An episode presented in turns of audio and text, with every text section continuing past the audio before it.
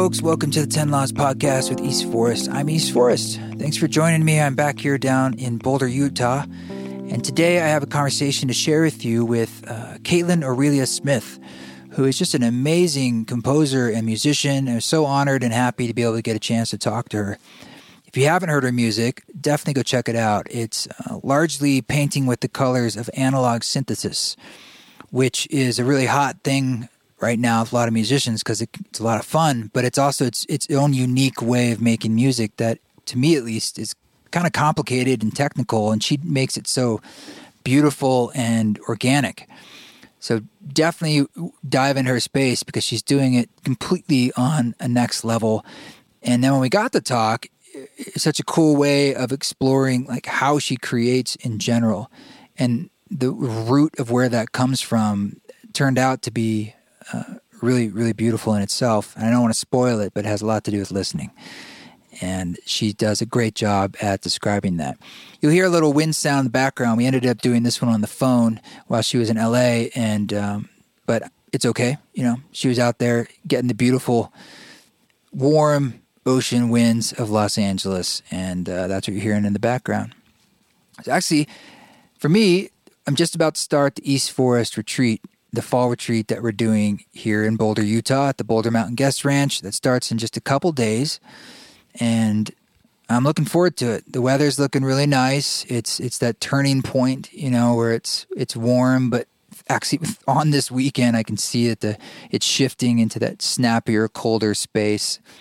And that's one thing I like about this time of year here and doing the retreat right now is that we're on that transitional space and it's right near. We just had the equinox, which is about exactly the same thing. You know, being in that liminal middle ground where things are in a, a balance, a state of repose, a space between the breaths, and then the next thing.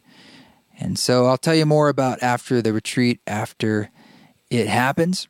Also, I just wanted to mention that the Grammy voting period, for those of you out there who are Grammy voting members, um, or know someone who's a Grammy voting member, like those are a lot of different musicians and people in the industry can be that. Uh, it basically just means you're allowed to vote. And we have submitted the Ram Dass record for best album in the new age category. So this is a time where people get to vote on which albums will be nominated. I think it's they nominate you know around four or five per category. So if you want, if you want to help this process, if you're a voting member, thanks for the consideration. And if you want to reach out to any of your friends who are in that music world, just let them know that the Ram Dass record is out there. And if they want to vote for it to be nominated in the New Age category for Best Album, please do. That would be super rad. Thanks for helping get the word out.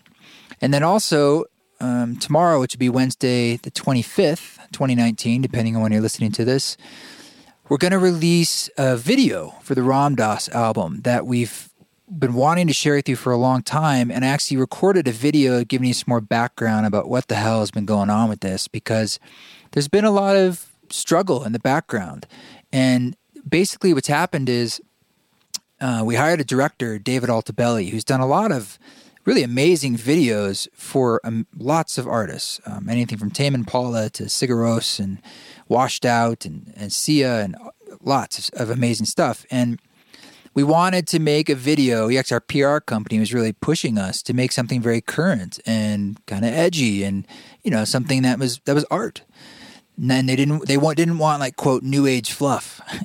I was down with all that, so that's that's why we hired David, and he's been making this video, and he made a video for the song "Home." He actually made three videos in the end. He was only hired to make one, but he did Home, made like a, a triptych, like a trilogy. But the first one, Home, was the one that's finished and we wanted to release first, but we had been having a lot of trouble getting it out. Why? Well, for those who know from the record, the song Home is about Ram Dass's first experience with psilocybin, magic mushrooms. Now he credits it, you know, that awesome first line. He says, Psilocybin is my friend. Psilocybin got him on the spiritual path. I mean, that's that's a big deal, right? To, to say that. And I feel the same way. I had an experience that I've talked about on this podcast when I was 20. 20. I was 20.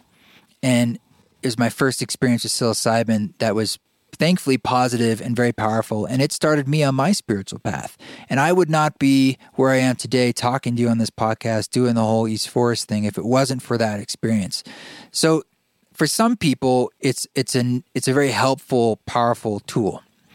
And that's a story that Ram Dass obviously wanted to get out there by telling this story on the record. And he wants that out there for this time. And we're going through so much as a civilization and as a planet. You know, Terence McKenna believed we needed some strong medicine, stiff hits like that. It's not for everybody, but for some of us, it may be critical that we need this as, as part of our arsenal and our tool belt and our, our me- tool belt, our medicine kit. So anyway, the PR company has been trying to find someone to show this video, premiere it, host it, hold it. And over 35 different places have been afraid to or turned it down or been too fearful or this reason or that reason. Essentially, they don't they're afraid. It's coming from a place of fear.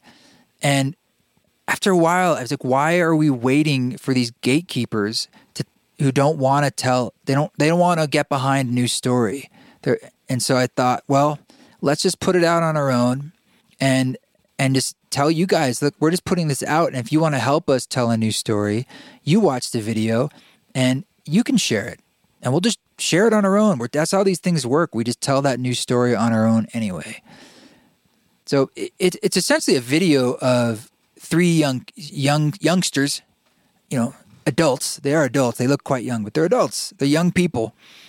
I sound like such an old fart but they're doing uh, psilocybin and they're bringing in a layer of intentionality and a layer of ceremony into it and, a, and a, an element of like hey we're going out of town to do this. They're doing it as i would imagine young people would but bringing in this new story of it can be intentional.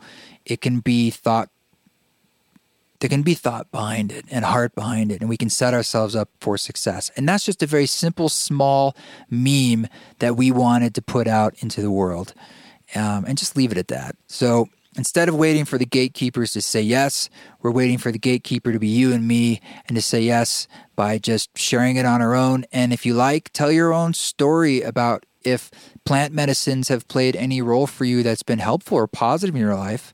It's helpful to speak that up and just start sharing something that's very sober and in the sober in the sense that it's grounded and it's not about just getting high. So, and there's, you know, infinite ways to get high. And, but what I mean is there's infinite ways to God. And this is just another way back to the self. So thanks for the help. And you'll see that on social media if you want to check that out or on my website, eastforest.org slash video. Okay. So let's get into this uh, wonderful, beautiful conversation with Kaitlyn Aurelia Smith.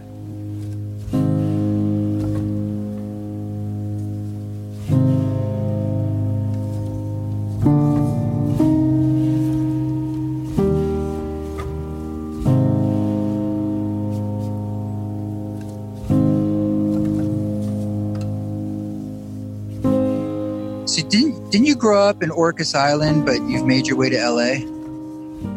Yeah, yeah, and I was just there um, a couple weeks ago. I go back there every summer, and it's definitely my home and like where I plan to move to in like a few years. But um, but I've been living in LA for about three years now.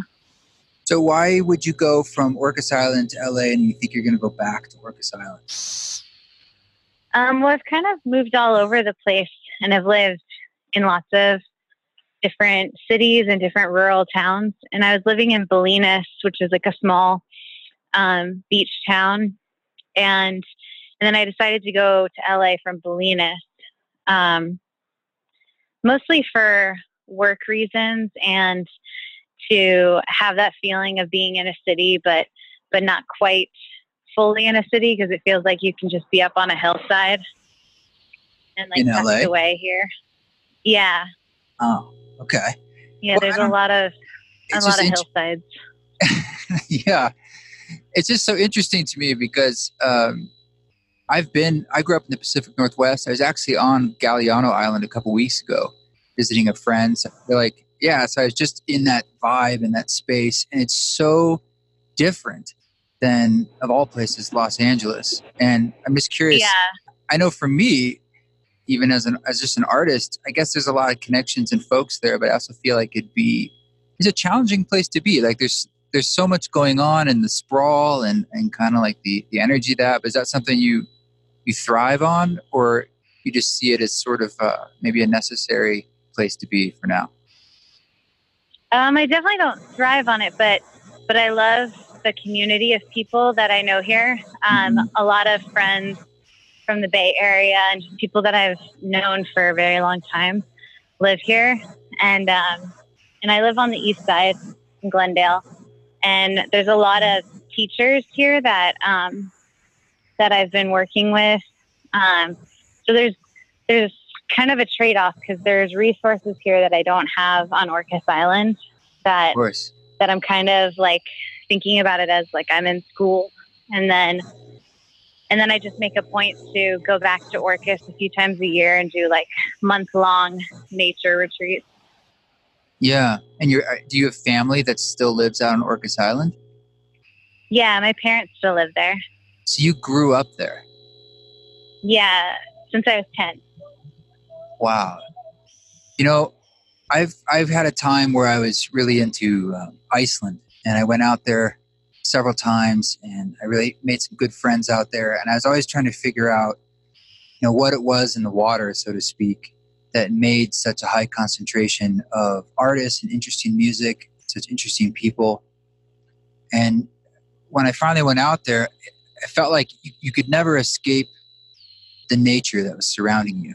You know, even Reykjavik's not the biggest town, and so you're always kind yeah. of at this sense of being way up in the north, and you can just feel the, the intense energy of the nature around you. And so I, I, felt like that had something to do with the cultivation of talent on that island, or just the human spirit in a way.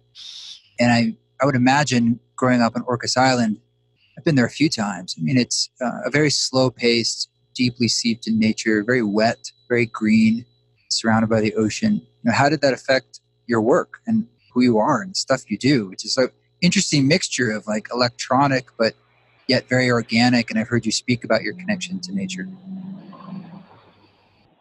Yeah, it's it's hard to say how um, how it affected it because it's hard to imagine not having that experience of being there growing up and learning that's like where i learned how to listen and and i think just having the space to listen and like to uh, to really explore music without the pressure of of other um, kind of like i don't know in the city you almost feel like you're like feeling everyone else's psychic space and. Yeah. sometimes it feels like i'm like I'm like, I, I got to get busy and like I have so much to do. And, and then when I think about it, I'm like, I actually have nothing that's like needing to be done right now. And I just feel like I'm busy because I'm in LA. yeah.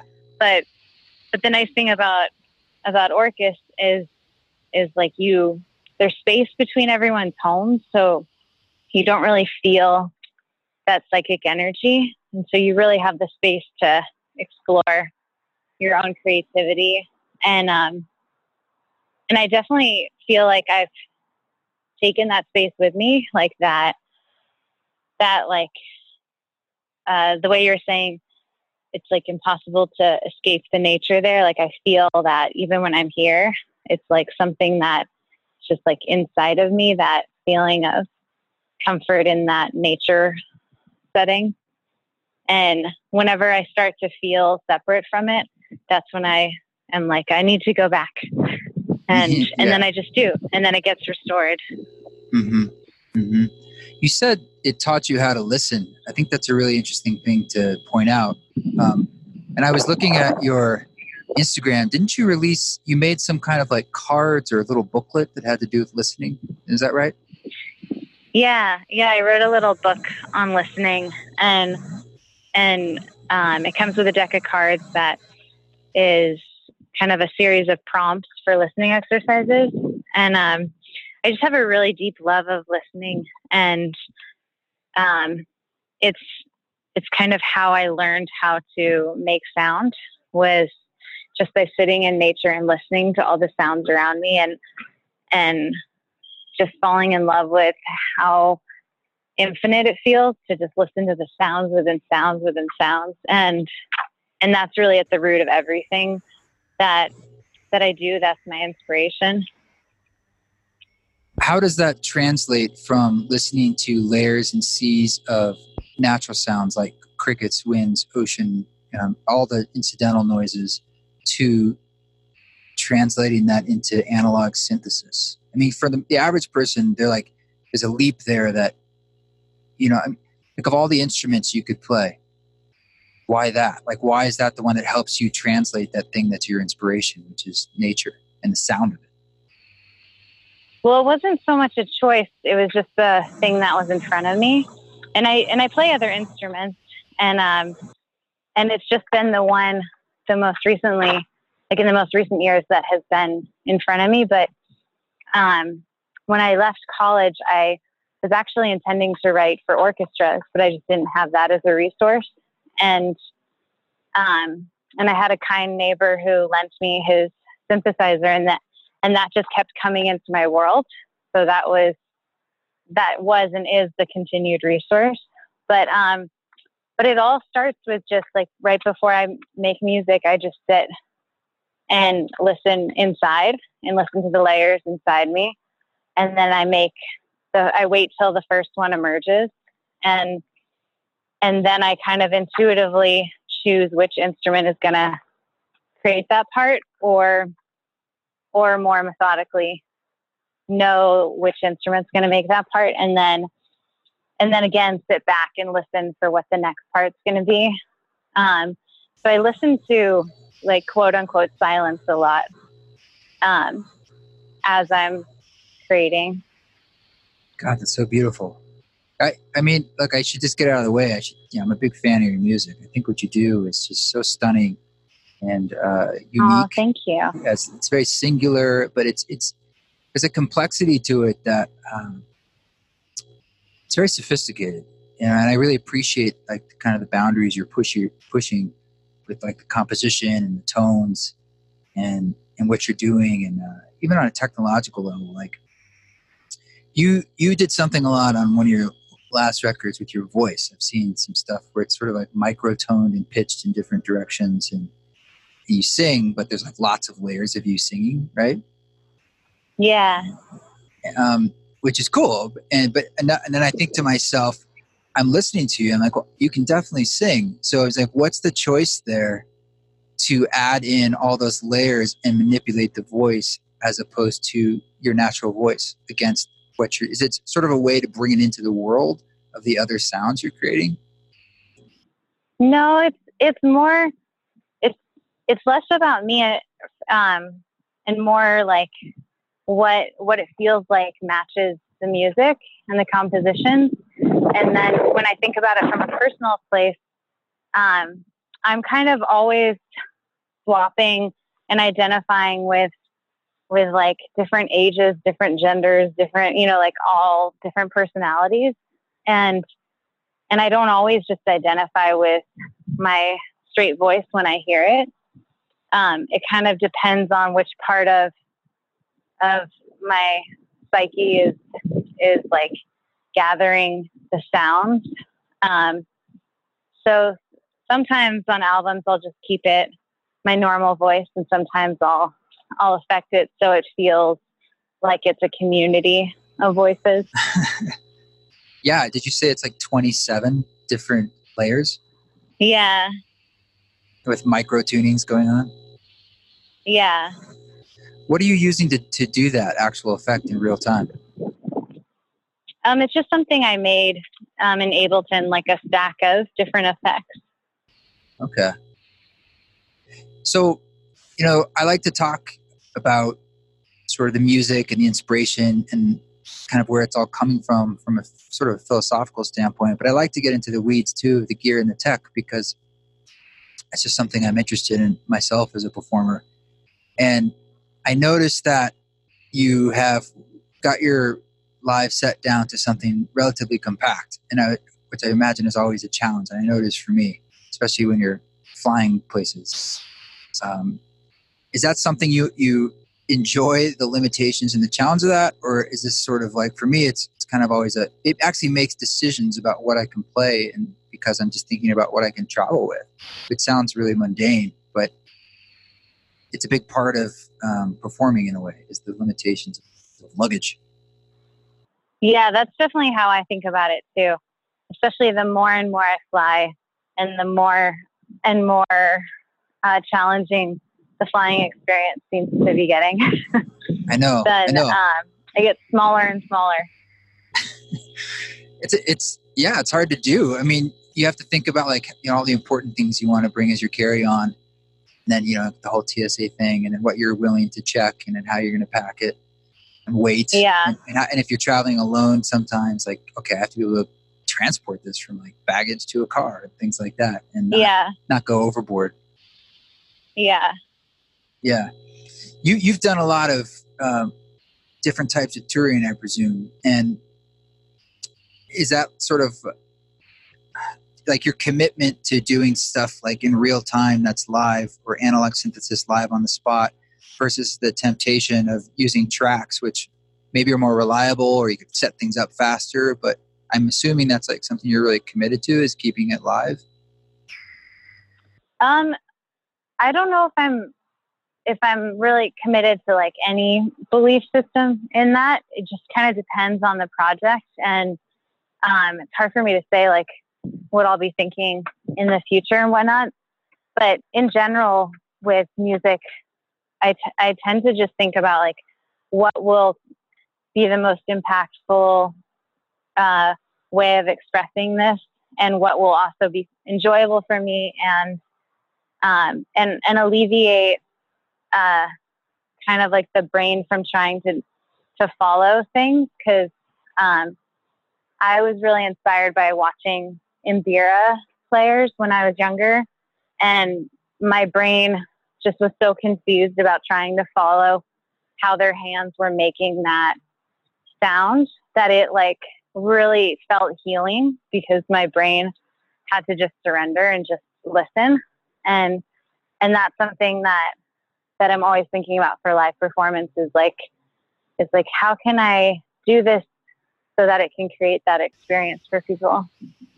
Does that have something to do with more with like the sound that's being created or the way they see it being created like the theatricality of it or lack thereof You mean for Mbira? well for you like the, the, Or- what you're, the oh, yeah me. the result you're trying to make Um, I mean, it's one of those things, and I don't know if you relate to this, but the way that I tend to think about things is, is I like go on walks and I put an intention out there, and then I just, and then I just like create, create it, and it's not that I'm like consciously making it that way. It's it's just like planting that seed of like this inspired me, and I hope that by feeding that inspiration into me, it it like exports that. And and I think So- it tell me did, more I mean that. it changes from changes from like live set to live set because um, for each album I have a different live set.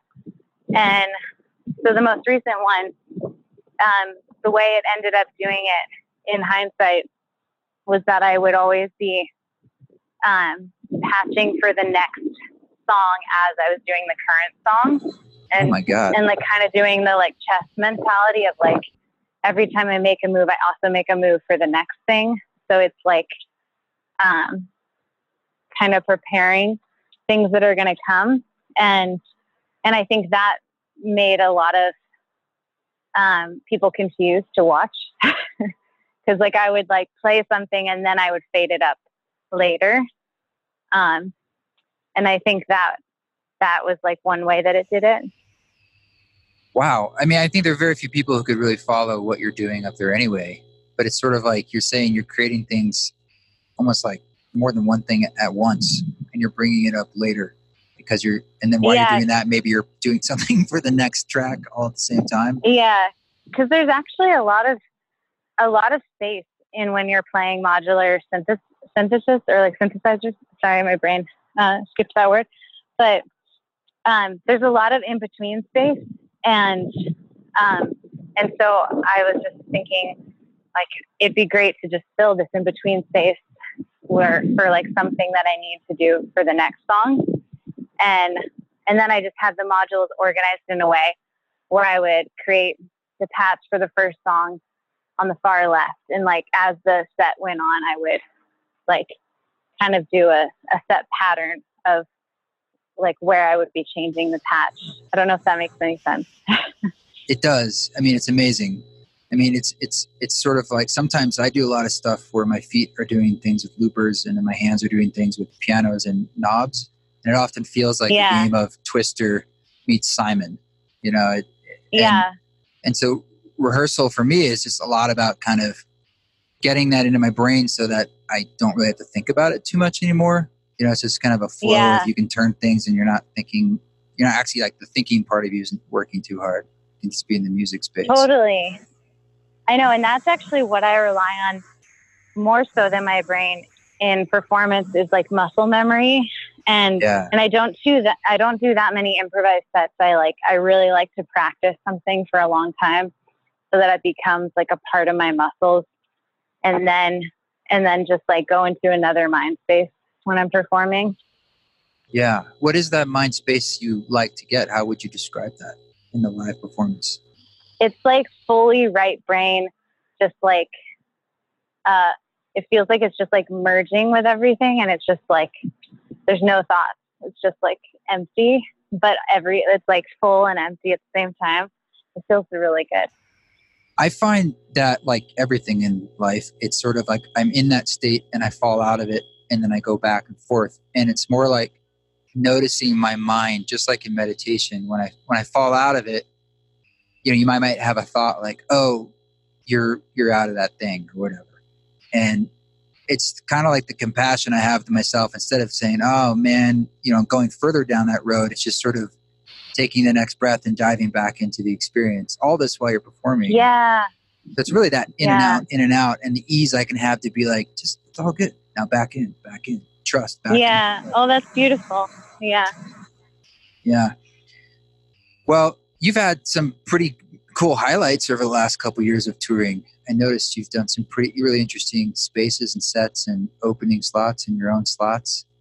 Anything that comes to mind where you have a story where you felt like it was a particular highlight of um, how you felt, you know, in that moment? Gosh, they all felt so special and like um, there were a lot of unique um, venues, like playing in caves and like I don't know, there was a lot of unique ones, but the ones that that have always stuck out to me the most um, are the ones that that I had dancers perform with me. And ah. that energy of like sharing the stage with dancers. And also when i played with the bbc orchestra and it's like it's like getting to wow. feel like i'm a part of a band. You got your orchestra experience that yeah I know, it's coming full circle yeah and hopefully there's a lot more of that that's like really what i want to do more of in the future mixing what you do with an orchestra yeah, and like composing for orchestra. Like the next album, which I just finished and is going to come out next year, is written for um, for full orchestra if it's available. Otherwise, I can do it on the synthesizer. But um, but I'm just kind of keeping that in mind now and and writing out scores just in case there's opportunities for that. That's so badass. Did you record orchestra for part of the album, or is it you're saying that's how you might want to perform it live? Um, I didn't record orchestra for part of the album, mostly due to resources, but for live. Um, but I wrote out all the parts for it. Have you ever heard it with the orchestra yet? Yeah, I heard one piece, which was when it when I played with the BBC orchestra. Yeah. That's that's really cool. So you did an album called Tides. Was that sort of your last one?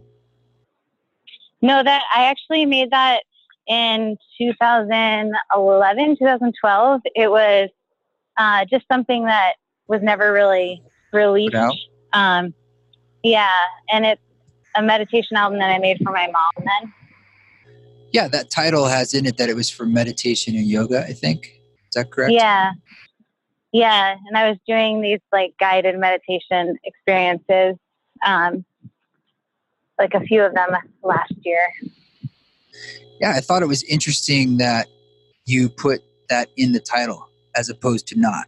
Like, because the music, I was just curious, like, what made that album special next to the other ones you've made that, that you thought it was unique for yoga and meditation? Uh, well, mostly it was my mom asked me to make her an album for yoga and meditation, and that was what I made. So that's exactly what it was intended for. Do you ever do anything that's like um, concerts that are specifically in the yoga world or meditation world? Yeah, all last year um, I did guided meditations for um, for people. There were I think like ten events, and um, and I'm still doing them. And um, it the specific meditation that was that the music was written for. Is it a guided meditation? Where I like guide people. It's, oh, it's both. Yeah, I guide people. It. Yeah, I guide people for an hour through it. You know, I found for myself that um, my music, I, I often kind of really lean in pretty hard to the spirituality element. Maybe just because for my in my own life, that's it's very connected to my own meditation, I suppose, just like playing music and performing. And I'm kind of chasing a, a feeling. And but I also find that the music industry and the music world, there's a sort of dominant story that puts kind of puts its nose up when you get very explicit about things like that. You know, kind of matters of the heart, or even just. I mean, meditation is a little more palatable for for some, but they kind of they kind of uh, put that music in its own class, and they don't always want to just let it stand on its own. Like it now is in a category. And I'm hearing you say that like your music plays a lot of roles for that for you, and some of it explicitly so. Um, but at the same time, your other music, uh, I don't know, does it? Is it in that same class or is it more broad to you? Like, do you have kind of an ethos about how you put it out there? Like, let people interpret it as they will? Or do you have more of any kind of mission with the music itself and its effect? No, no. Like, I mean, I always have a story and an intention. Um, and I always share that when I release it, like what my intention for it is um, and was. But uh, but otherwise, it's just up to whoever. You're totally open. Yeah.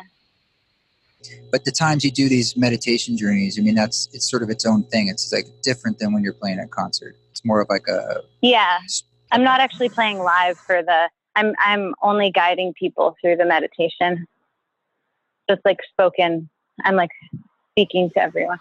Yeah, What's your yeah. background with that? Like, where does, you know, what's your own practice, I guess, that this is stemming from? Um, I mean, listening is my main practice, and that's um, what inspired me to write the book, which is just like my heart's poetry about listening. Um, and and then I have a, a like deep love of the physical practice, and for me, that manifests in like um, handstands and backbends are like my physical practice, but um, but otherwise, everything to me is listening. That's like my my heart's rock. Yeah, it's really beautiful. Is it as simple as that? Is it just about the pure presence of listening, or does it go down into other layers for you of how you actually do you listen and how it works out? Um, for me, it's it's that there's infinite layers to listen to and um, and interact with. Um, so whenever I do listening, it's I'm always interacting with it, and um, and like almost like it's a friend that's there with me. And so if a thought comes in or an image or a sound, then I I ask it questions and uh, and keep asking it questions until I understand it or until I feel like peace. Um, and then even peace I interact with. Kind of everything is is like a combination of of question and then listening to what what wants to be shared. Is this like a decorative question in your head and then you just give it space and sit with it and listen? Yeah. Wow. Wow, is this like a practice you do as a form of sitting meditation where you're listening and working with listening in a sense? Yeah, or walking, or I kind of do it at all times. Um, like I don't have a set listening time. Like I do it as I'm walking, or I do it even as I'm like making music, or even as I'm talking to people. Sometimes I'm doing it. so you feel like you're in conversation with the world around you through sound, in essence.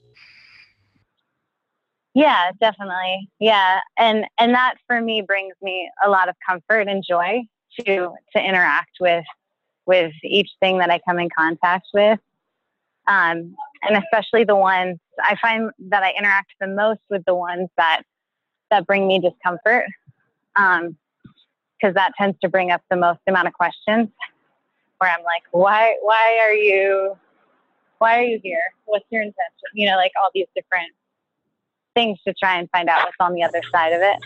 So you mean like you hear a sound that triggers you in a way and you dive into that process of like what is it that's triggering me? Or you're actually like interacting with that sound almost like an entity. It's like you know what what is this all about? Or like and you listen for a response in a way? Yeah it's kind of both. It just depends on uh, the situation.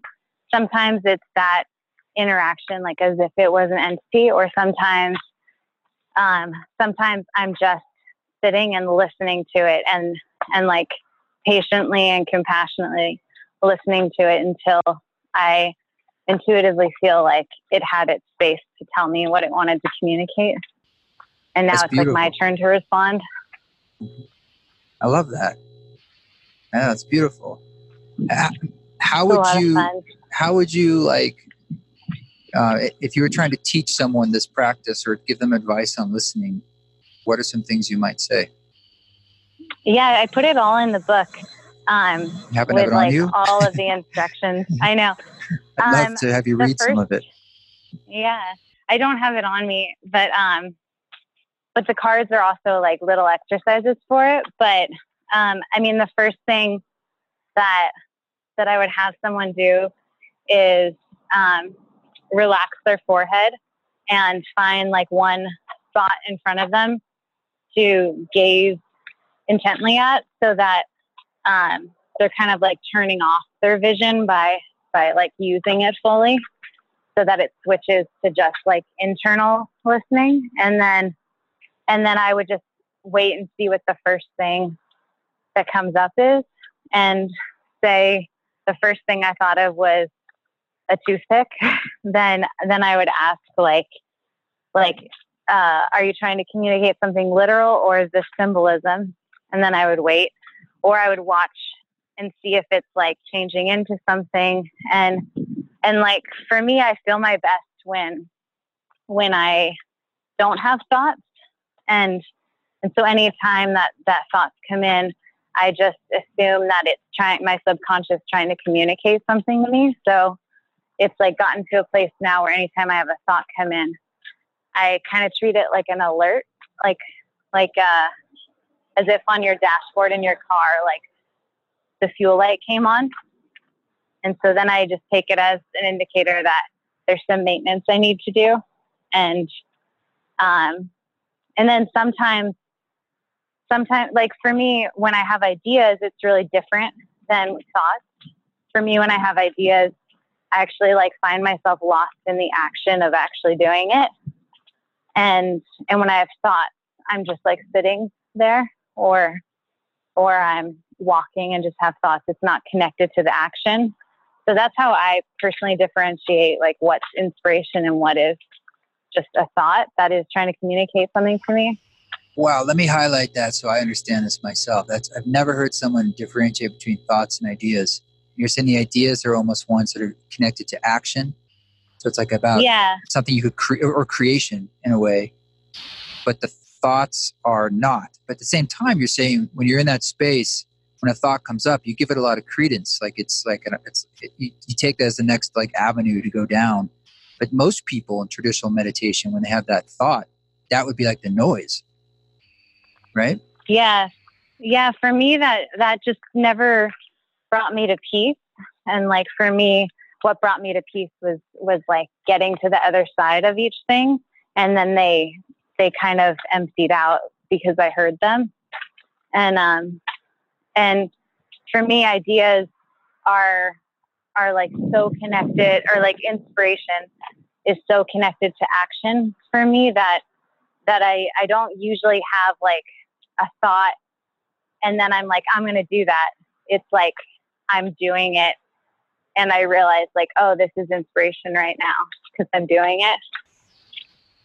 Kaitlyn, your viewpoint on creativity, like the way you're talking about create creation, to, you know, it brings me back to the beginning of you growing up on Orcas Island. I kind of wonder if like if a human being can develop such an open-mindedness in a way of creating like without that or conversely what would happen if kids and people grew up in environments where they had such spaciousness and connectedness to nature what are human beings like like what you're talking about uh, doesn't sound like something anyone taught you it sounds more like something you just kind of developed and figured out through your own inquisitiveness do you have a teacher of this method no, I mean, really just listening. Like, and I feel so bad that I keep saying the word listening, but no, but it's that's beautiful. like my answer to everything is like, is like, I remember the first moment I like sat down and, and didn't have an agenda and was just like, I'm just going to listen and see what happens. And, and so many things happen in there. And there were moments where I was like, I'm going to get up and do this. I'm going to get up and do this. But when I kept getting to the other side of things, it just kept on feeling more and more like what I always imagined peace would feel like. And and so I just got hooked and I was like, this this is why I wake up every day is to listen. And what do you mean get on the other side? Like what does that look like? Is it about a spaciousness, like the thought kind of dissipates where you figure something out? What does that mean? It's kind of like um like if I were to create a visual for it, it's almost it's almost like um, like say say I was feeling anxiety, then my my intention with listening would be to figure out by just like sitting there with the intention of focusing on anxiety and letting it talk to me, letting it tell me all of its thoughts that it's having. And eventually there's another side to it. Like it's like done telling me everything and either I find what the cause is and then and then I find myself doing an action for it or or I get to the other side and there's something wonderful there that it was protecting or like it's it's really different every time like that. I've been having a lot of fun like doing these one-on-one sessions with people, guiding them through listening and um and the main thing I've learned is that everyone's subconscious is so beautiful and intricate and personal and unique to them. But but there are like a few common things that that happen with listening, but but it's so situational and like in the moment interacting the way you would with a friend, um, where you would want them to feel heard and like have a unique response to each thing that they say. And so it's it's kind of like that. There's no like set format except for like being a witness and just listening and having compassion to hear all of the like emotional weather and, and all that stuff. What a trip. Yeah, this what this brings up for me is uh, Ram Dass talks a lot about the witness consciousness and like we see the show going on and you're in the seat of the witness and i'm hearing you talk a lot about like you're in conversation in essence with the thought or I mean, there's, there, it does feel like a conversation what you're describing. Like there's almost like these these separation of identity, and a lot of times, like you're saying, people are looking for that, just really being seen, right, or really being heard, really being witnessed. Yeah. And you're kind of doing that with yourself in a way, which is so uh, profound in a lot of ways, but very simple. Sort of like just allow it to kind of do its thing, really see it, really allow it and give it credence to say, well, what's what else? You know, what else needs to be said? What's behind that? And I guess you're saying a yeah. point it cultivates a level of peace that then that's what you can be with, or that sort of it kind of exhausts as a pleasure and that sense of it being witnessed and for maybe catharsis. Yeah, and I feel like it's not even that it like really exhausted. It's it's like it's like I don't know if if you've ever had that feeling of where your heart really wants to say something to someone and they they give you the space to say it. And then you also see that they understand it and they heard you. And like it's it's like your heart's at peace because it it was able to um to fully connect in completion that of a cycle in a way right? From yeah. the, the, genesis of that thing you want to express to being expressed to it being yeah. rooted and almost given back to you through the witness yeah and i feel that way with sound where where i feel like sound really wants to be heard in these specific ways that are really unique to each person. And um, and i find that i make very different music if i have an agenda and i uh, and i'm kind of like the one leading the conversation where if i just listen to each sound and i and i ask it like okay what's the next step? What what's what else? Like and to let it guide me then um, i tend to like the music more for me personally. And are you listening for like a, more of an idea that comes to you like an actionable inspiration for the next sound to put forth? Sometimes it's sometimes it's it's that where it's just like my hands are moving and and i'm like following behind kind of. And sometimes sometimes it's like I hear the exact melody that's supposed to be there, or sometimes I see the notation, or it gets communicated in like very different ways. Wow. Wow, you're blowing my mind. This is really interesting stuff. I, I, just didn't expect it to be so specific and so like um, unique to how you make music. You know, most people are kind of like, I don't know where it comes from. I just kind of do this, I do that, and um, I. It's so beautiful to me that it's from this place of listening, and you said that from at the beginning, that like that's where it begins, and you're sort of looking, you're sort of like almost putting up an antenna to look for where the wind is and what wants to come out in that moment. That's a lot of trust. Yeah. Oh, I like that description. yeah, yeah. a little sailboat. sometimes there's cute. no wind. I mean, there, are times where you listen and that's you're definitely yeah. Usually, that's when I go to my physical practice. Is like if I feel like I'm hitting a block or like resistance or something. Then if I do a bunch of handstands and back bends, I'm like set. it's crazy to me that the two things you like to do are kind of be upside down. It's like literally invert yourself. It's like turn things 180 in a way, like blood to yeah. the brain yeah, it's true. Yeah, and for a while I was I was like listening to what everyone said where there were or like a lot of people would say like don't do it every day, but I've I've like learned now that I have to do it every day and I have to do it multiple times a day in order to like just enjoy life. A handstand or a back bend? Both yeah. So like the other asana practice doesn't quite do it the same way for you? It's something about those two poses that really fire you up? Yeah yeah to me they both represent uh like i don't actually know i'm still uncovering it what they do but the, they definitely just speak to me and and shake things up in in really special ways.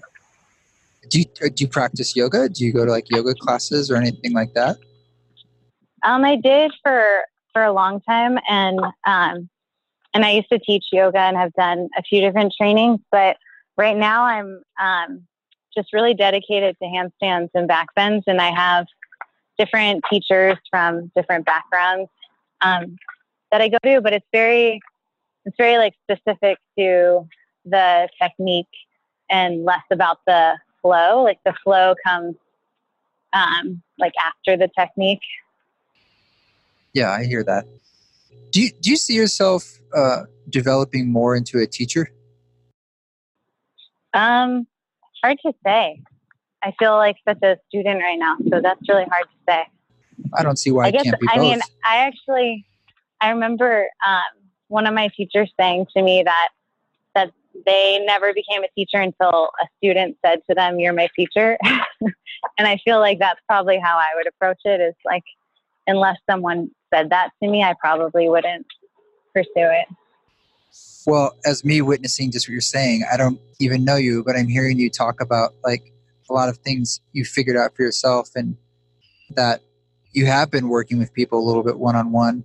There's like a level of just sharing. I mean, call it what you want, but you have a point of view that could be worth sharing. And the, the book you made, like, I'd love to get my hands on, on that. And it looks like you only made a few copies.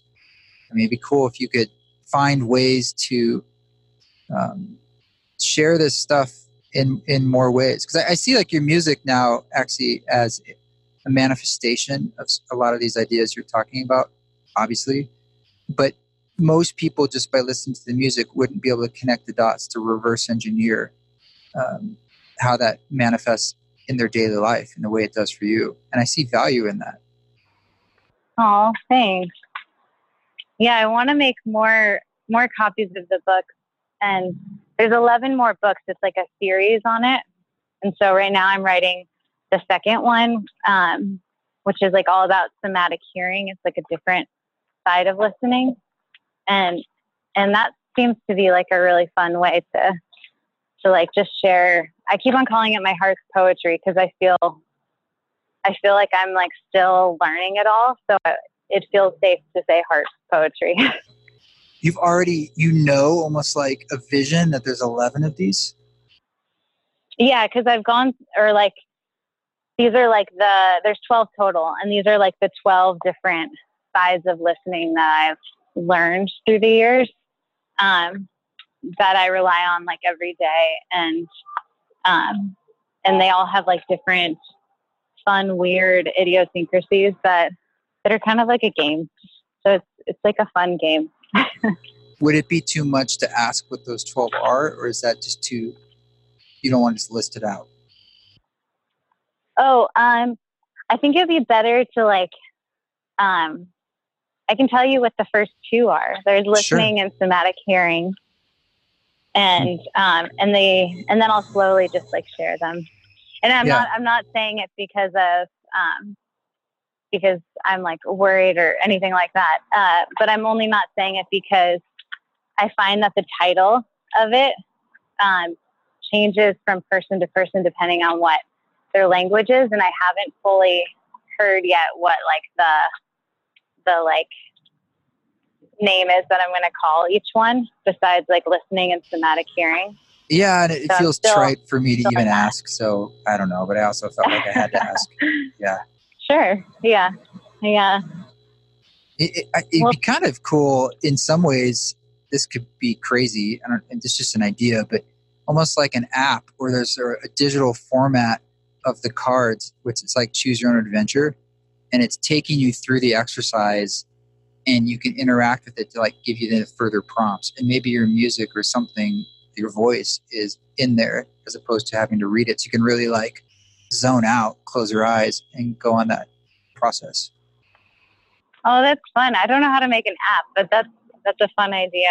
I do want to record the um, like one of the tides meditations because that there's a few different versions of it, um, which are like different aspects of listening, and um, and I do want to record one of those. It's like to turn it into like with a meditation on it. You're saying? It's more yeah, guided? just kind of share. Yeah. And just share that for free, like to people. Very cool. So, what are the things in your personal life? Like, I hear that you have this very active, ongoing, pervasive process of listening and working with what you hear. What are the areas that is sort of like your edge right now or a friction for you that's sort of stumbling you up? And it might be something very mundane, um, but it's also for people to help just relate. You know, everyone goes through their own thing, but you have such a unique viewpoint. I'm curious what that is for you. Yeah, just in my life in general or in music? Either or. Just kind of well, walking your me walk. Right now, you know? Yeah. For me right now, um, a big like thing I keep stumbling at, uh, but I'm also just like endlessly curious about it is um, is dance is something to me that I'm kind of in that friction space with where um, I still haven't learned if it's like like what it is about dance, but um, but I know that it's something that is is like putting a lot of pressure on me right now, and um, and I don't know yet if it's like the symbolism of dance or if it's like literally dancing. um, and it's something that that I put time towards every day, like meditating on, and I even like take dance classes, and I'm trying to understand what what it is about dance that keeps on like very loudly getting my attention. So I don't know yet. It's, it's different than sound, right? Like it's very different. It's a yeah. very different language. Yeah. Yeah. Yeah, I had an experience I just wanted to share with you with your music. Um, when we set this up, I just wanted to get into your world more. And I was listening to, I, so down here in southern Utah, this spot, it's sort of like a big slick rock canyon and these big expansive views. It's high elevation, so there's amazing stars and the Milky Way. And I built a sauna out here. It's one of the only things I have. And I was having a sauna and I was playing your album Tides. And, you know, I do the hot and you do the cold dunk thing. And you do the cold dunk and sort of it stops your brain. Like everything just goes into that spaciousness. And it went into that spaciousness and your music was playing through the sauna. The window was open. And there was this moment where the music blended like perfectly with the crickets all around me and it just hit, it just hit one of those spots of of like perfection where something created before that's being played now like the crickets were singing with it. And it just felt just like that moment of timelessness that was really really cool while i was looking at the stars. And it's just like oh my god this is oh awesome. that's so beautiful. Thanks for sharing that. Yeah. wow thank you. There's something really cool you know for folks who don't know your music i'm excited for them to go check it out.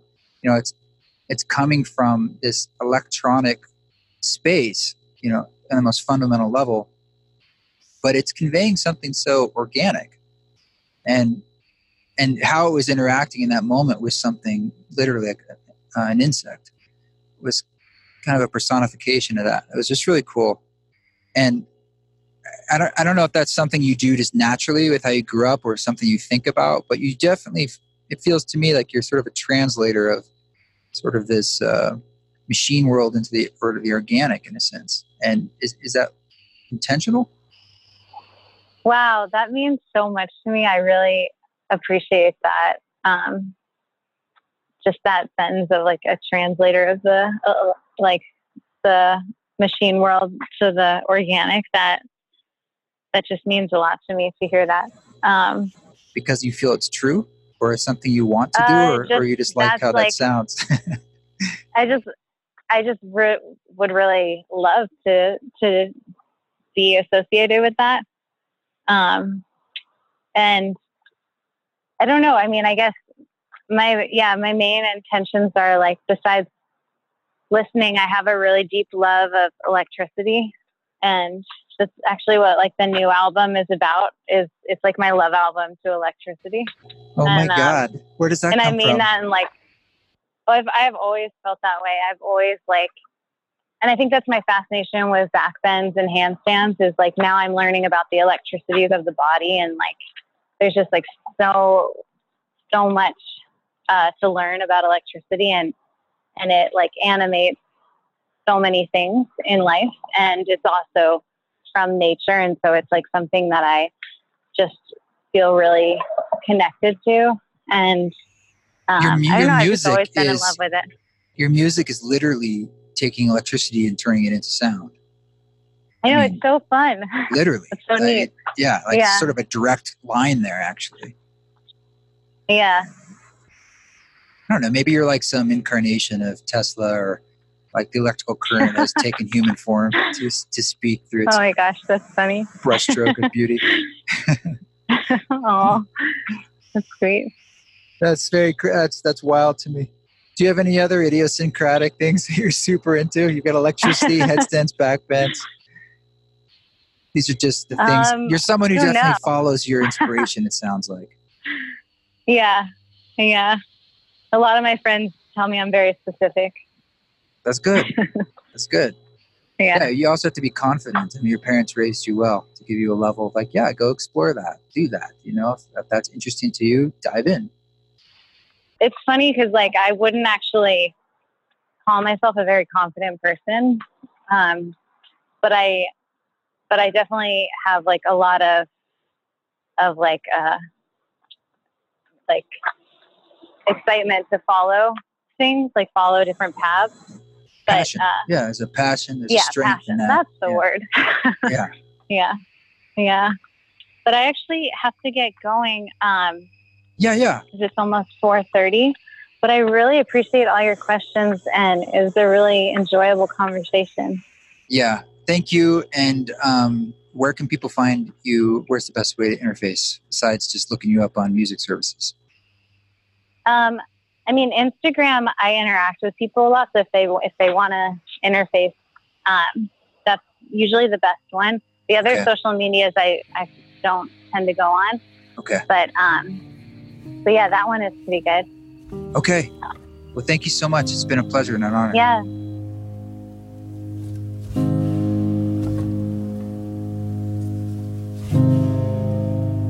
There it is. Thank you so much to Kaitlyn for giving us her time and sharing a bit about her process. I really, really enjoyed that. Do check out her music. Check her out on Instagram. I'll put those links below.